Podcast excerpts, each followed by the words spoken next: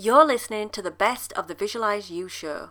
To celebrate my first year of podcasting, I'm counting down the top 30 episodes to celebrate all of my amazing guests and just how much fun I've had over the last 12 months. At number 8, How to Build a Successful Jewellery Business with Dan McLean. Welcome to the Visualize You podcast. I'm your host, Beth Hewitt. I'm a spiritual performance coach helping you go from unfulfilled to passionately living your purpose. You'll learn how to create a crystal clear vision for your life so that you can change direction with confidence and have a career or start a business that is more in alignment with your true soul's calling.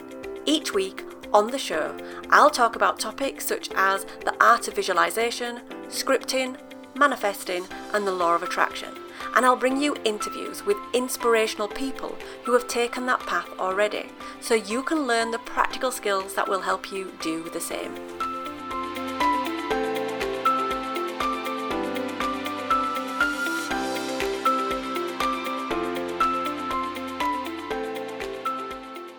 Dan has bootstrapped his business from a side hustle to a six figure business in just a couple of years. If you want to tell the listeners a little bit about where you were and then how you've come to be doing what it is that you do today.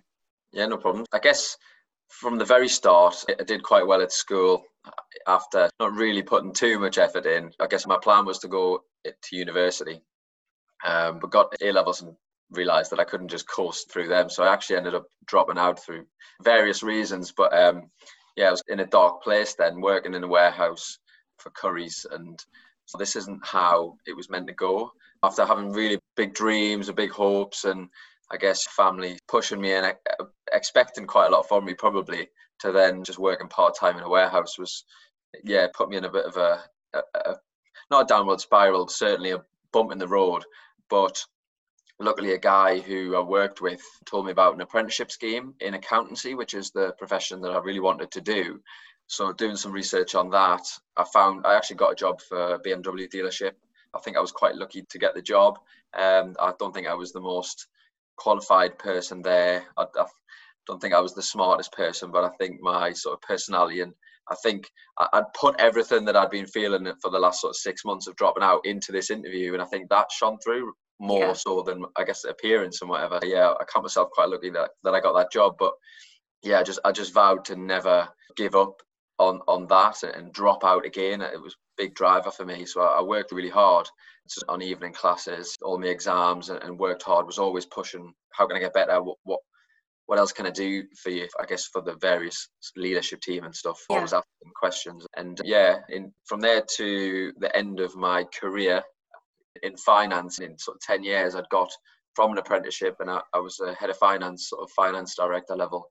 So I achieved everything almost that I wanted to in that time. But I think I knew a couple of years ago that this isn't for me actually. Um, so th- this big dream of, of being in finance didn't, yeah, it wasn't quite giving me the fulfillment that I thought it would. And I, I always thought the next progression, the next promotion would give me that. And I think once I get on the leadership team, then I'll be happy. But it never really materialized. But I still, I still worked. I still tried to learn as much as possible, get involved with the business. But yeah, I'd actually started a side hustle in 2015 selling jewelry, which I can get onto why later on. But it's, it's a bit of an odd one, finance to jewelry. But yeah, and I just knew that was like my ticket out of the nine to five. But I'd almost neglected it because I was just trying. The career was paying my bills. I was getting quite good pay rises, things like that, and was like, oh, that, that's ne- the side hustle was never going to get there. But that was just me focusing really on my career. But yeah, I started to realize that was actually my ticket out of the, the nine to five. So yeah, last year I made the difficult decision to, to quit my job and just put everything into the business. Yeah, I had a similar experience. I worked in Staples when I was about 17, 18, and I'd, I'd got quite good GCSEs. I'd gone to a good school. I also didn't think this is not where I'm supposed to end up. How, how have I ended up here? But I think actually that work experience is actually valuable. So you talk about then getting going on to get your apprenticeship, and actually you probably did stand out because you'd got that work experience. But yeah, it's funny. It's funny how our lives take. Yeah, and I did. I didn't mope around it and be lazy there because I thought, oh, I'm better than this. I, I worked and I tried to be the best that I could be in that role. Okay, so you started this. You started the jewelry as a side hustle 2015. Do you want to just talk about how that actually came about? Yeah, so uh, I was actually looking to buy um, a present for uh, my girlfriend at the time, who, when she'd put earrings in, just ears would flare up and get really not infected, but really red and inflamed. And I thought, oh, if I can crack this and find something that works, it'd be a really good present. So when I was doing my research, I found that actually up to one in seven uh, women suffer from a metal allergy, predominantly to nickel. And yeah, just searching all the different materials that you can make jewelry out of, found that stainless steel was this term hypoallergenic, which means um, unlikely to cause a reaction. It's not 100% mm-hmm. guaranteed, mm-hmm. but I found a manufacturer that had quite a low minimum order quantity. So I decided £100 was a lot of money to me then, but I guess I, I, just knew that I needed to take this chance. So that was the minimum order quantity, ordered a few pairs of earrings, and I had found other people who were suffering from it as well, friends and family. Gave them out in a, in a couple of weeks. You know, they came back to me and said, "Oh, this really works." Um, so they bought up the rest. Um, so I, I, knew I was onto something. Yeah. And yeah, just set up a set up a Shopify store. I didn't wasn't very good design. Uh, I think if I'd look back to the website now, it'd be pretty terrible. Um, you got to start somewhere. I did it all myself. I didn't have any money to pay a designer or a website developer, so I just all the various. I'm not sure whether YouTube was as big then. There's loads of helplines and stuff like that. Helpful guides, sorry. So yeah, just learned that, built the store, and yeah, just built from there. So you knew there was a problem in terms of being able to find earrings out. At what point did, the, did that turn into business? Do you think, in terms of your mindset, were you actually looking for a potential business and it, it just came at the right time? This yeah. kind of yeah. I've always known I wanted to work for myself and have my own business. And I guess, like most people, I just struggle to come up with what that business is. Yeah. Even now, I get probably every day I have some sort of thing, oh, that would be a good business to start. But actually, knowing what I know now, I think I think even then I subconsciously knew like it doesn't work if it's just any old business. It needs to stand out in some respect. Either that's you, the product, or the yeah. business needs to stand out to actually be successful. And yeah, that just seemed like a really big problem. So obviously there's a lot of people who would be potential customers, but no real competition, which I couldn't really believe. So yeah, count myself quite lucky in, in that sense. But yeah, I've built up quite a brand in that space now. So I think it would be it'd be hard to replicate that now. But yeah, you just gotta the opportunity just almost came knocking leave that sort of thing. But yeah. so you've got this side hustle going. You're making a little bit of money, friends and family buying your stock and things like that. At what point did it did you see like it had legs and potential to grow bigger than that? And how did you transition away from your career? Yeah, it was between the 2015 when I started it and actually leaving my job last year. Obviously, four years. I could have 100% done that quicker, and it was really slow going at, at first. Like you say, that that the friends and families they've bought it, that sort of dies out, and then I dabbled with Google advertising, which was going quite well.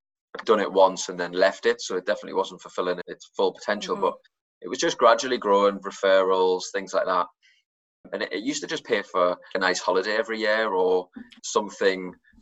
I, I would take uh, just a, a, small dividend each year, and that would pay for something. Yeah. So it, it suited me at the time because it was really low maintenance, and I was quite lucky actually that because I'd moved from Newcastle to near Milton Keynes now, and I lived in London for a bit.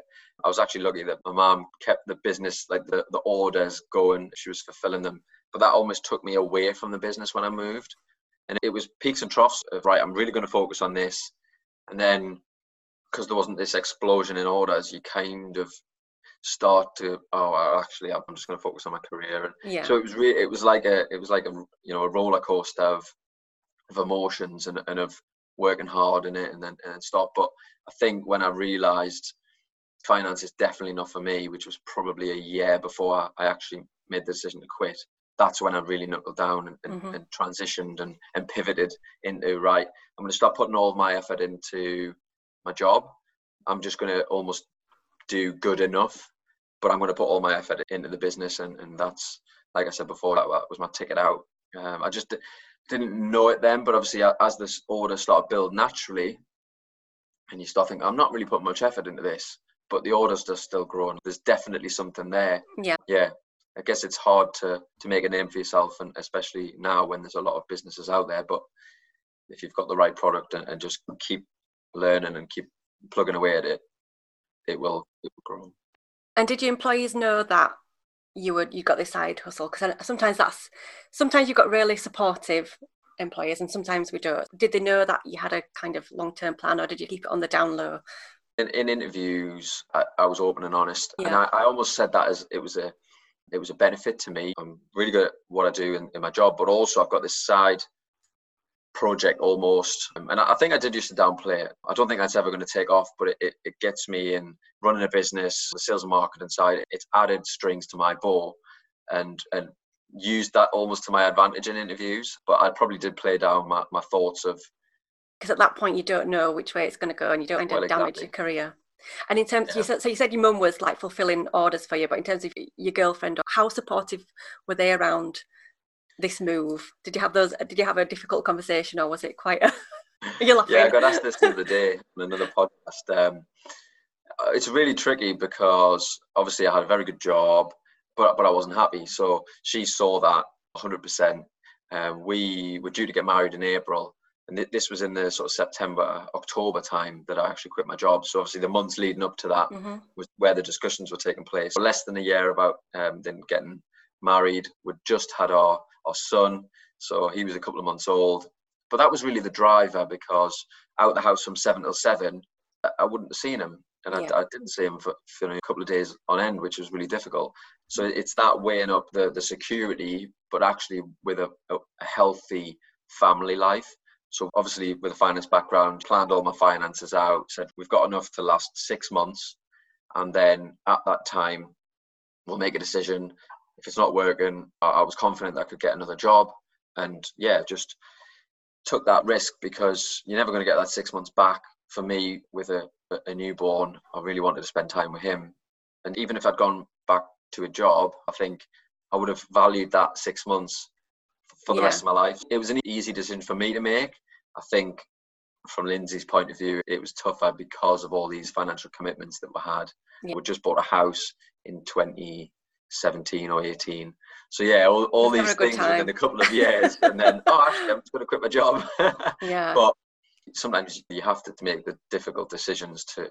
Otherwise, it never would have been where it was today, and, and we're really lucky today now that I get to spend sort of breakfast time, dinner time, putting to bed, and yeah, wouldn't change it for the world.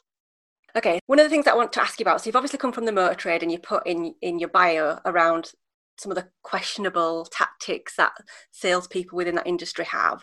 And one of the things that I've really noticed from your own customer service is that the family side. Obviously, you've got your son and your, and your wife in a lot of the social media that you do, but also the, the nice touches that you do with the love heart sweets in the boxes and the handwritten cards. So, did that play a really big part in the brand and how you developed that? Can you just tell us a little bit about why that's so important to you? Yeah, obviously, I wasn't customer facing but I guess as part of the management team, I used to, you know, be in all the meetings and, and business development, things like that. And, and one of the things that we used to get pushed from the manufacturer at the time was our customer service. But whenever I would be walking in, in the showroom and you, you hear little snippets from from customers or from the sales guys and it almost made me cringe and i think one of the things obviously how do you how did i want to be seen? How did i want my business to be seen? And how did i want my customers to feel? And i think if you take the money aside and, and stop being so focused on profit which obviously i am focused on profit but in terms of being the most profitable you can be mm-hmm. i think people focus too much on that and rather than creating value it's how do you create value other than jewelry? By making people don't buy jewelry they buy the feeling of wearing jewelry and, and opening it and receiving it and it's almost like a gift to yourself and that's very much how i wanted to see it and i like that. subconsciously it was i think it did it, looking back it definitely stems from all the bad sort of habits i've seen the salesmen do and and whatever but it, it was never oh because of that i want to do this. It was just how do i actually want my business to make people feel? And that was the main driver but yeah i think that built up because of my experiences in the last 10 years. And when you buy things yourself, you get little little sweets in a package and it, it just you just open it, you just don't expect it. All these uh-huh. added little things that won't make a huge difference to me, profit wise, but actually it, it, it grows the business because that, that they're talking points if you were just trying to get the lowest possible packaging cost that you could, we use sustainable packaging. It would be far cheaper for me to just go buy something that, that wasn't, you know, recyclable. Yeah. But but those long term things actually people are more focused on that now. So actually it can be a, a quite a powerful marketing strategy which, which is invaluable really. You can't put a figure on that. So yeah, it was definitely half from experiences and half just from just common sense and, and how do you want to make people feel. Yeah, I think you're bang on the money with that. I think people can see marketing and sales a mile off now, and I think it is more about the customer experience and how we we make people feel. I think there's no better ways with giving a gift to yourself in terms of jewelry and that emotion that that evokes. I think it's a really powerful thing that you're doing. So, in terms of your skills and experiences that you've amassed over this journey, and even from your career prior to that, I really want people who are listening to this show to get a sense of actually we've all got these skills and experiences. I like to call them superpowers, but is there anything that you would want to blow your own trumpet about today and just say, actually, I'm really good at, at this, and this is what I think my superpowers are? Yeah, see, I don't think I'm particularly great at anything, but what I definitely I'm good at is when I realize that I'm not good at something, it, finding a way to do it to the best of my ability. So I guess that is mindset and learning. I would never, you hear people procrastinate, especially when starting businesses because they don't know what to do. So that would drive me more to go and learn about doing it. And, and, and actually, at the end of it, you think, wow, look what I've achieved, even though when I look at the start, I didn't have a clue what yeah. I was doing so that mindset and, and i'm not sure i've always had it i think underlying probably yes but noticing it probably not until the last sort of five years of of really noticing wow actually i just go and do it rather than procrastinating and, and sitting and watching netflix or whatever i'd much rather be reading a business book or listening yeah. to an audio book or a podcast and learnings and i think that continual learning because obviously from a finance background put me in front of a customer 10 years ago and I would have just had a meltdown. Even when I quit my job only last year and we we hadn't had a phone number before because obviously I was in a nine to five job. Even those first few calls that we got from customers, I was really nervous um, because I'd just never done that before. Mm-hmm. Now, actually, I quite like ringing customers because I guess they get to speak to me who, who started the business. And nobody's going to talk about the products and the business better than I am and, and why they should buy, what value are they going to get you can't teach that but putting yourself in those situations can be scary like podcasting um, just talking about my story is something that i used to hide behind the, the logo and people thought it was a big business before and it's only since we started sharing our story that we're actually a small family business yeah sales have actually massively increased uh-huh. because. People and people can resonate with it from. yeah so i guess that would just make my superpower like learning and, and continually improving small steps that make big changes in, in the long run. I'm all for that yeah. superpower. I think learning and having that mindset is part of the journey for entrepreneurs. That kind of segues into the support that you obviously, when you get stuck or when you're not sure how to do something, you obviously ask for support. And I've seen that you've been part of the NatWest Entrepreneurial Spark and I think also Virgin Business. I've had a grant from Virgin as well. So I yes, think I, I think it's really important to for startup business or pre-start business to appreciate that there's actually a wealth of support available to, for business, especially in the UK. Yeah. I can't speak for for all these other uh, countries, and that's been part of my journey is managing some of these business support programs. And I have worked with Entrepreneurial Spark in the past. I actually sat in their offices in the Leeds one. I'm assuming you were, were you in the Newcastle, Milton Keynes, the Milton Keynes one, uh, but they are dot, dotted all over the country. Yes. So yeah. I think definitely have a look if you're stuck sometimes it's just about being around other entrepreneurs isn't it and just picking the brains yeah. and just being at that same starting point for people how was that for you are you still part of that community yeah that started just as i was thinking about making this change to run the business for full time um, and i think i don't think i don't think i actually would have made that decision had i not been part of that you talk about the wealth of knowledge around and just it gives you confidence actually that you're not in this alone and i think yeah, they've just been really fantastic. And yeah, did the first six months, which was actually tough six months for our our business. We lost a supplier, and it, around Christmas time couldn't get stock, and then yeah, so Christmas wasn't great for us, and I was almost two months away from getting a job. But then we solved that, and, and I don't know if I would have. I don't think I would have given up, but they certainly held my hand a little bit mm-hmm. and, and pushed me. You know, keep going, keep going and yeah, we got through the other end of it, and then absolutely skyrocketed after that. And you just never know how close you are to success. And I think a lot of people give up maybe a month or two just before they're, and it, it always happens like that. Huh? Just about give up, and actually something changes. And and yeah, that that's something that I've learned over the last year. Um, speaking to other entrepreneurs, and we do an accountability call, things like that. People just people there who are in the same situation as you, even just to have a rant and to say how bad you're feeling, but then that gets you over that day. Get over yourself, get on with it, and, and yeah, that is honestly one of the best things I've done. Hi, listener. Thank you so much for listening to this episode. I thought we'd just pause a moment to let you know that there is so much waiting for you at my website, bethhewitt.com, where you can access free downloads, access the Visualize You free Facebook community where I go live every single week.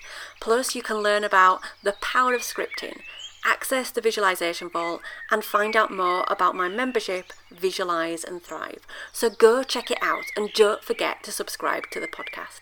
Head to bethhewitt.com and I can't wait to connect with you real soon.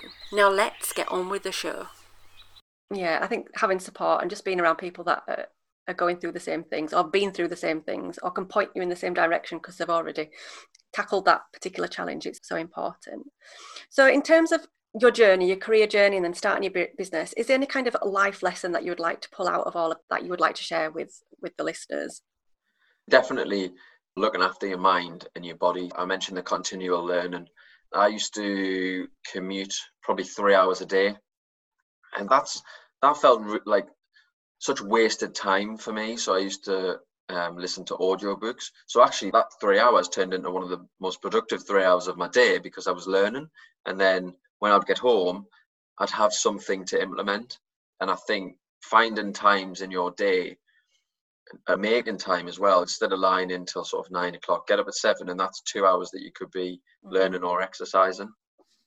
And I just think I, I never would have, I, I 100% know this, that I wouldn't be where I am today had I not listened to, you know, countless books, read, listened to audio books. And, and for someone who didn't go to university or, or anything like that to then I feel like I know quite a lot. So I might not be an expert in any one field, but actually definitely good enough to start a business and, and grow it.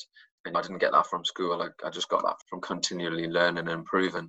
There's any areas in your life that you aren't particularly strong at, so design for me, find tools and, and, and resources that can help you. But actually having the going back to the sort of looking after your body, having the motivation to do that comes from exercise and mm-hmm. doing eating healthily. It just I, have lost two stone this year from when, doing, when, everybody else has put it on. You've lost two stone. I'm very jealous. Yeah, exactly, and, and, and I feel so much better and, and, so much more motivated now than I did, even though I was motivated before. Now it, it's another level, and I think I just slipped into into bad habits of eating and, and not exercising. Yeah. So, in terms of how you market yourself. Can you just talk about what's working for you now? Yeah.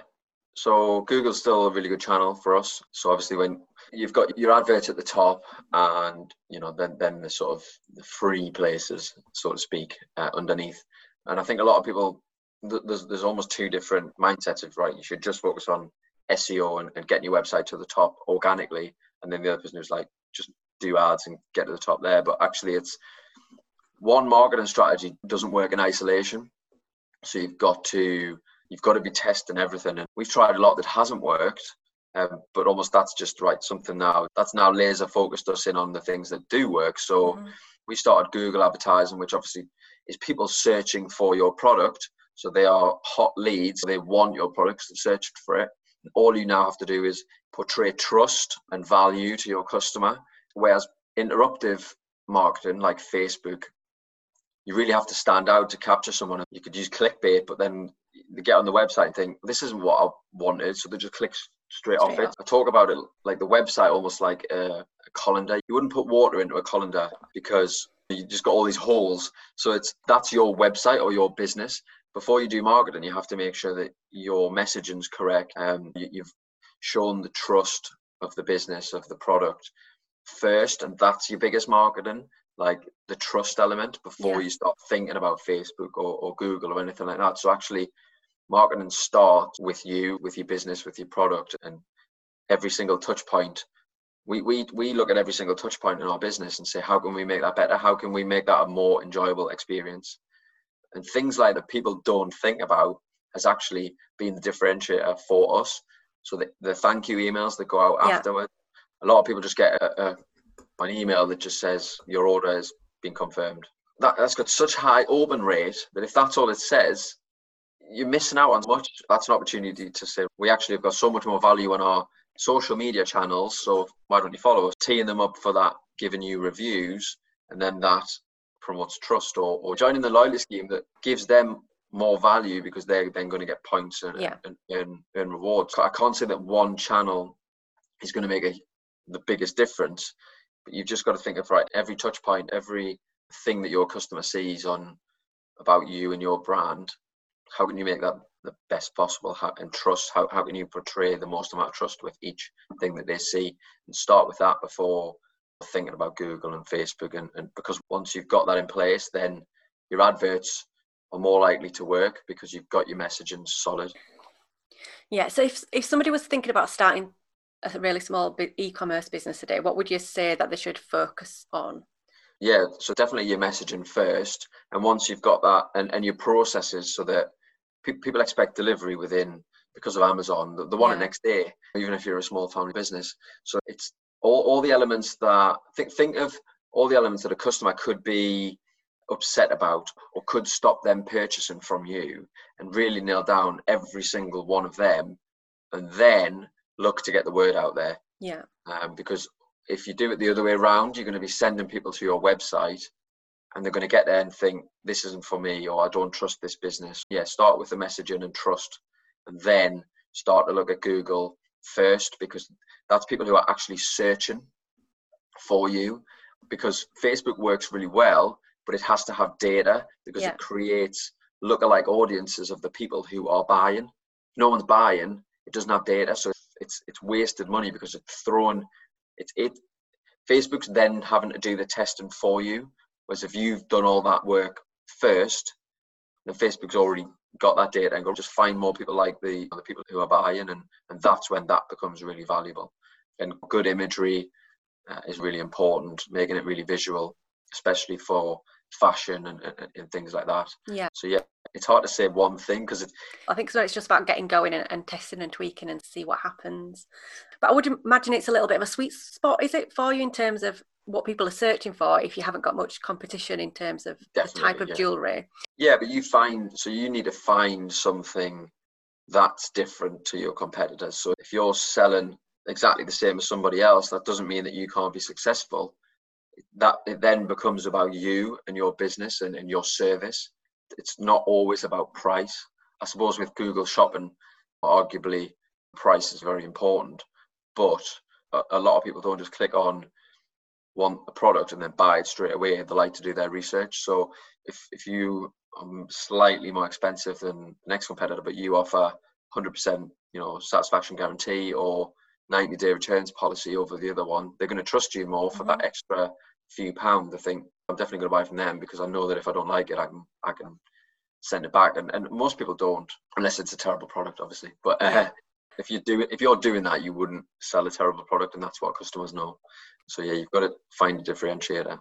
Yeah, I think that's really good advice. And I think what you said about the messaging, even more important with when we're up against Amazon, who are next day, if it's not going to be there next day, but having that communication and, and being part of that customer journey in terms of making that sale and what happens next and the follow up for that, I think is really important. And it is growing that, that trust, isn't it, for future purchases and really makes the customer feel like you've really thought about them as part of that process. So I think that's yeah. really important. Yeah, we say that we're a small family business. We package all your, you know, orders with love and care and, and get them out. And then think people think, oh, fair enough, I can wait a couple of days. um, but yeah, not not everyone. You do get the odd. Can you deliver this tomorrow? Sorry, you don't pay me seventy pound a year for Amazon Prime. Sorry, so uh, I physically can't do that. Yeah. I'd love to be able to. Don't get me wrong, but yeah, at the minute it's hard, but most people understand. I normally end to ask the question around what you visualize for the future. But I'm conscious that you've got a, a new venture coming up called e commerce coaching. Do you want to just tell a little bit more about that and what prompted you to get this up and running? Yeah, so obviously, I, as we mentioned before, I'm part of the NatWest Accelerator program. And especially in this time, a lot of people want to transition to online businesses.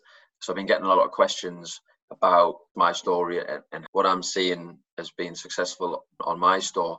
So, and I'd much rather be helping other people than working. Yeah, I've set up an Instagram channel um, called Ecom Coaching, which I'm going to do weekly challenges around different topics. So this week would be mindset, and then obviously there'll be different things to do with um, the store. So looking at trust and, and, and your homepage, things like that.